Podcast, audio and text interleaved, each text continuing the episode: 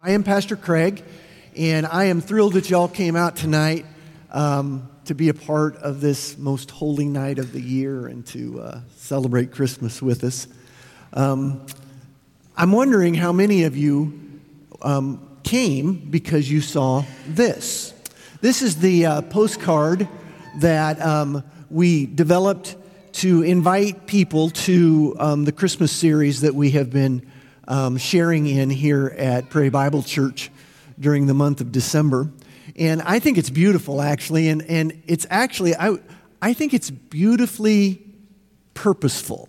And I use those words intentionally. The imagery on there um, was designed specifically for this season and for this uh, sermon series.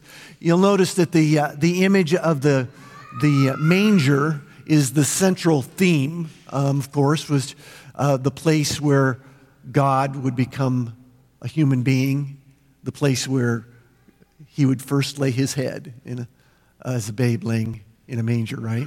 But the thing I really want to draw your attention to is um, that DNA helix that's right above the manger. We, we, we created a very similar uh, image over here. It's a little hard to see in this light.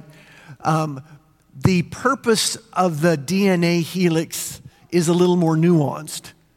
Um, the reason why we have that hovering above the uh, manger is because during this season, what we have been doing is we have been exploring some of the stories of the people whose DNA God used to bring Christmas into existence. And of course, Christmas is the celebration of Jesus' birth, right? Uh, if you've been with us at all during this season, you'll know that, that some of the folks that God used to bring uh, Christmas into existence were kind of a hot mess, right? Uh, they were, they were um, sinful, broken, lonely, hopeless people in a lot of ways. Now, you might ask the question why would God choose the DNA of people like that to bring Christmas into existence? Well, um, I suppose there are a variety of reasons that could be given, but I'll tell you why I think God chose the DNA of these broken people to bring Christmas to us. It's because God wanted to create kind of like a genealogical map or a proof text, if you will. Maybe that's a better way to put it. God wanted to show through the genealogy of Jesus that there is nothing that you can do or be that will keep him from loving you. Nothing. There are a lot of people who are convinced that uh, because of the life that they live, because of the things that they've done, or maybe the things that they're doing, they are convinced that God couldn't love them. Nothing could be further from the truth. And that's one of the reasons why God chose the people that He did to bring Christmas into the world. Well, tonight, I want to tell you one last story of, of one of Jesus' ancestors, one of his great, great, great, great grandfathers, if you will, um, who I think is the perfect example of someone who was loved, but who was sinful, lost, and hopeless at times as well. I want to tell you the story tonight of David. There are lots of stories in the Bible about David. Lots of them that you're aware of. Some of my favorite, one of my, probably my favorite story about David that you find in the Bible is when he was a little boy, right? When he was a little boy and he, he, uh, he slew the giant Goliath with a, with a slingshot, with a, a, a child's toy, really. And that little boy would, would grow to become a man who would be king of Israel, right? But probably the thing that, that David would be most proud of today if he were standing here in front of you, the thing that he became known for was that he, um, throughout history, has been referred to as a man after God's own heart. He loved God, and God loved him. But that's not the entirety of David's story.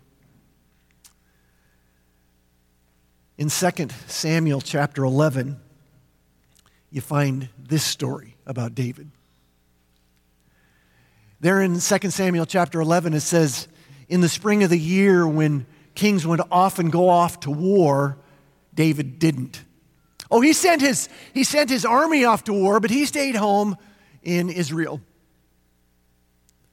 And it was during this time when he was home, when he should have been off at war like the rest of his people, that a very beautiful woman named Bathsheba caught his eye.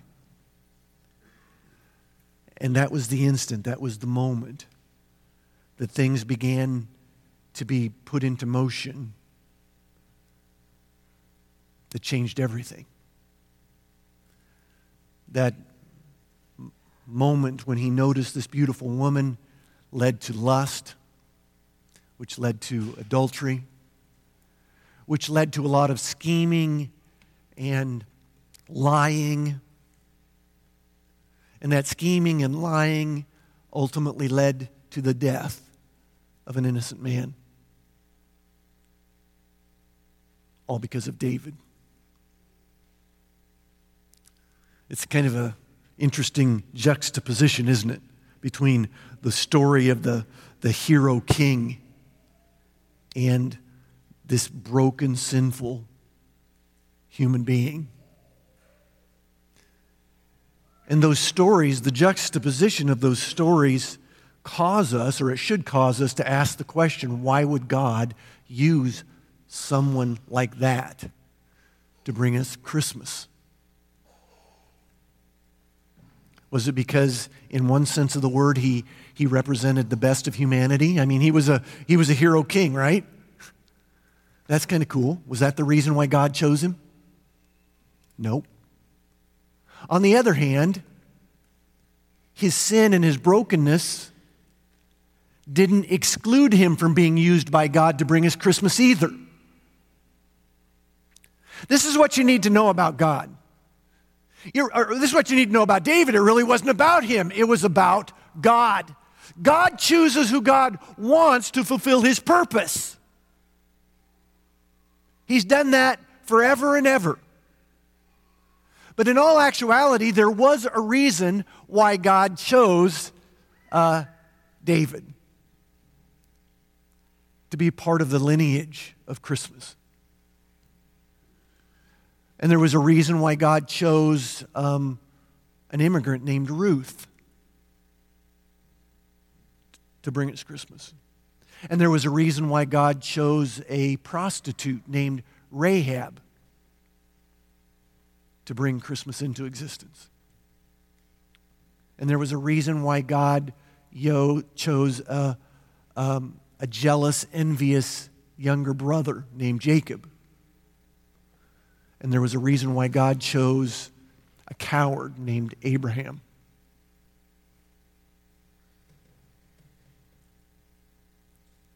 These, all these people that God used their DNA to bring Christmas into existence, all these people had two things in common. They were all broken lost and sinful people. But more importantly, all these broken, lost, and sinful people chose to have faith in the one that loved them unconditionally God.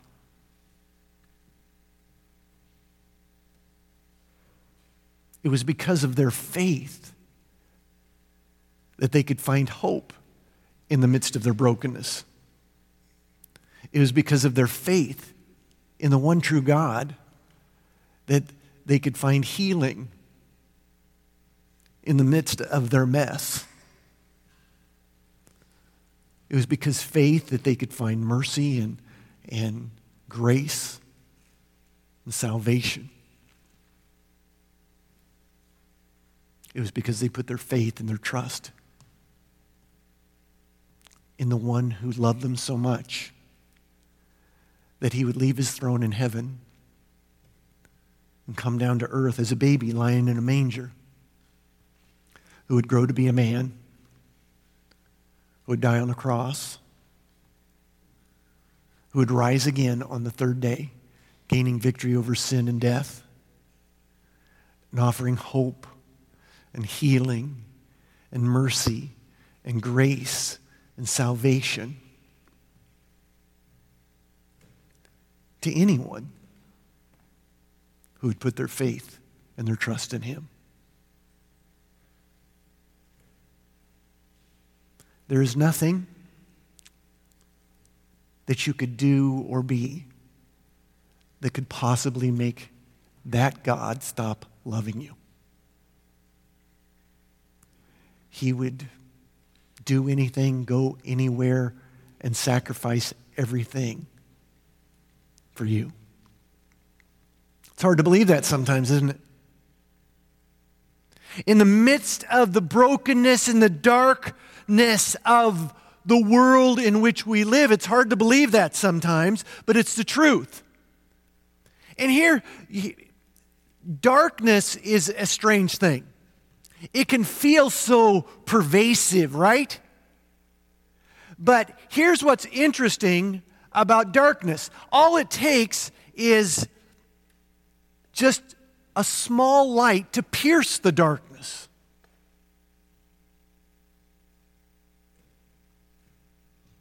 And 2,000 years ago on this night, God sent a light. This little baby born in a manger, and it pierced the darkness.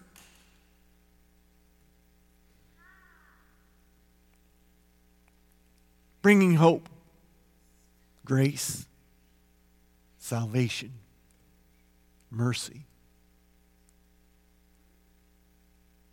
to you and to them. And it is your privilege if you have chose to put your faith in this King of Kings and Lord of Lords, it is your privilege to share his light with the world. You're thinking, well, I'm willing to try, but I'm just one person. Can I really make a difference? Well, I'm going to demonstrate for you tonight that you can. Uh, I'm going to ask those of you that were, whatever lights we got on, if you would turn those off right now, and I'm going to, I'm going to invite you all, while they're turning the lights, the rest of the lights off, I'm going to invite you to do something with me this evening. Um, I'm going to, I want to demonstrate for you, I want you to participate with me in a demonstration that shows how one single light, together with the light of another and of another and another can not only pierce the darkness, but can drive the darkness out.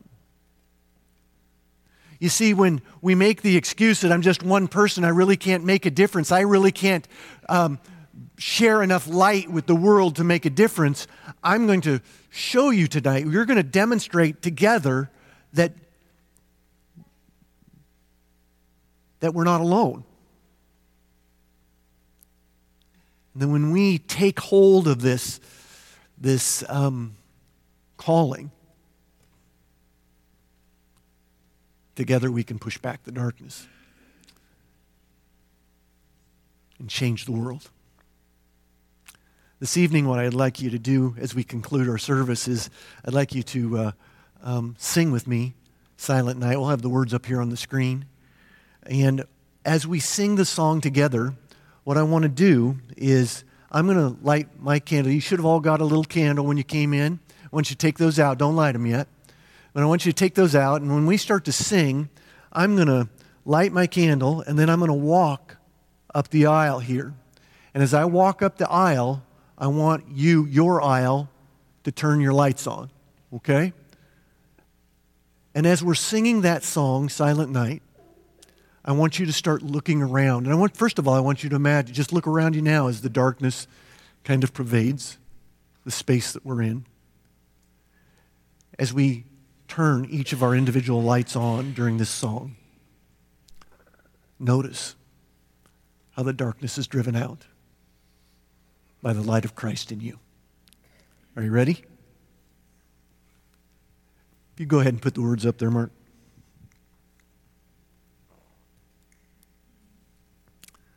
Silent night, holy night, all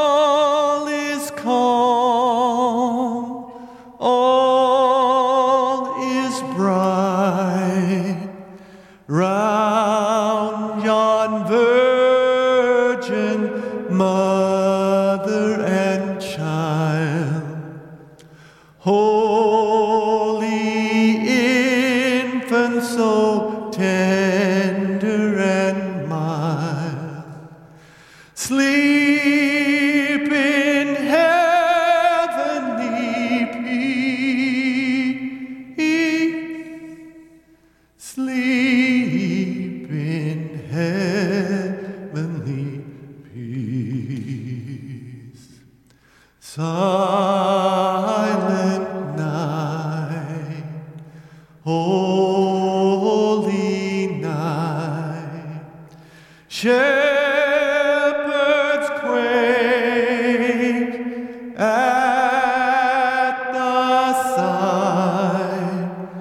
glory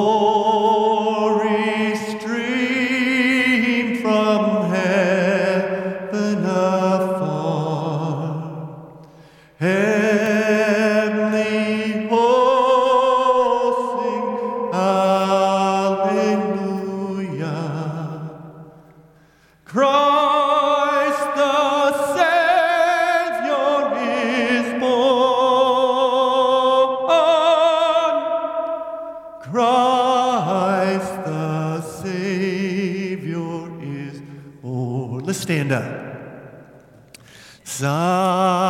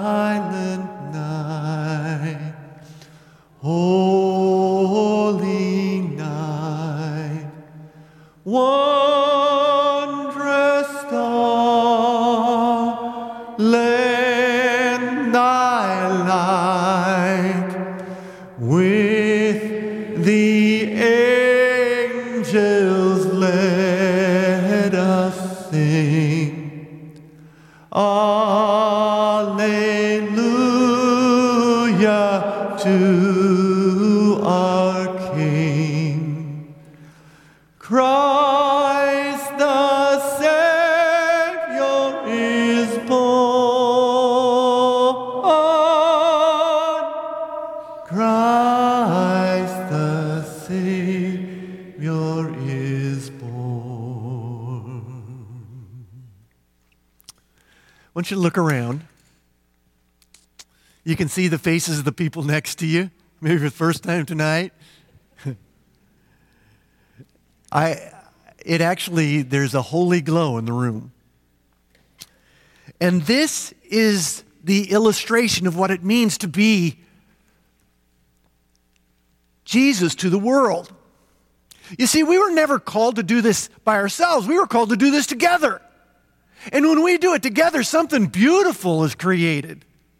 Something that the world, I think, couldn't help but yearn for and want to be a part of if we do it right. And tonight, we've done it right. So, look around, take a snapshot in your mind. Remember that you're not alone, that each of these lights represent the light of Christ in all of us. And it represents the calling that we have to bring the light of Christ into a very dark and needy world.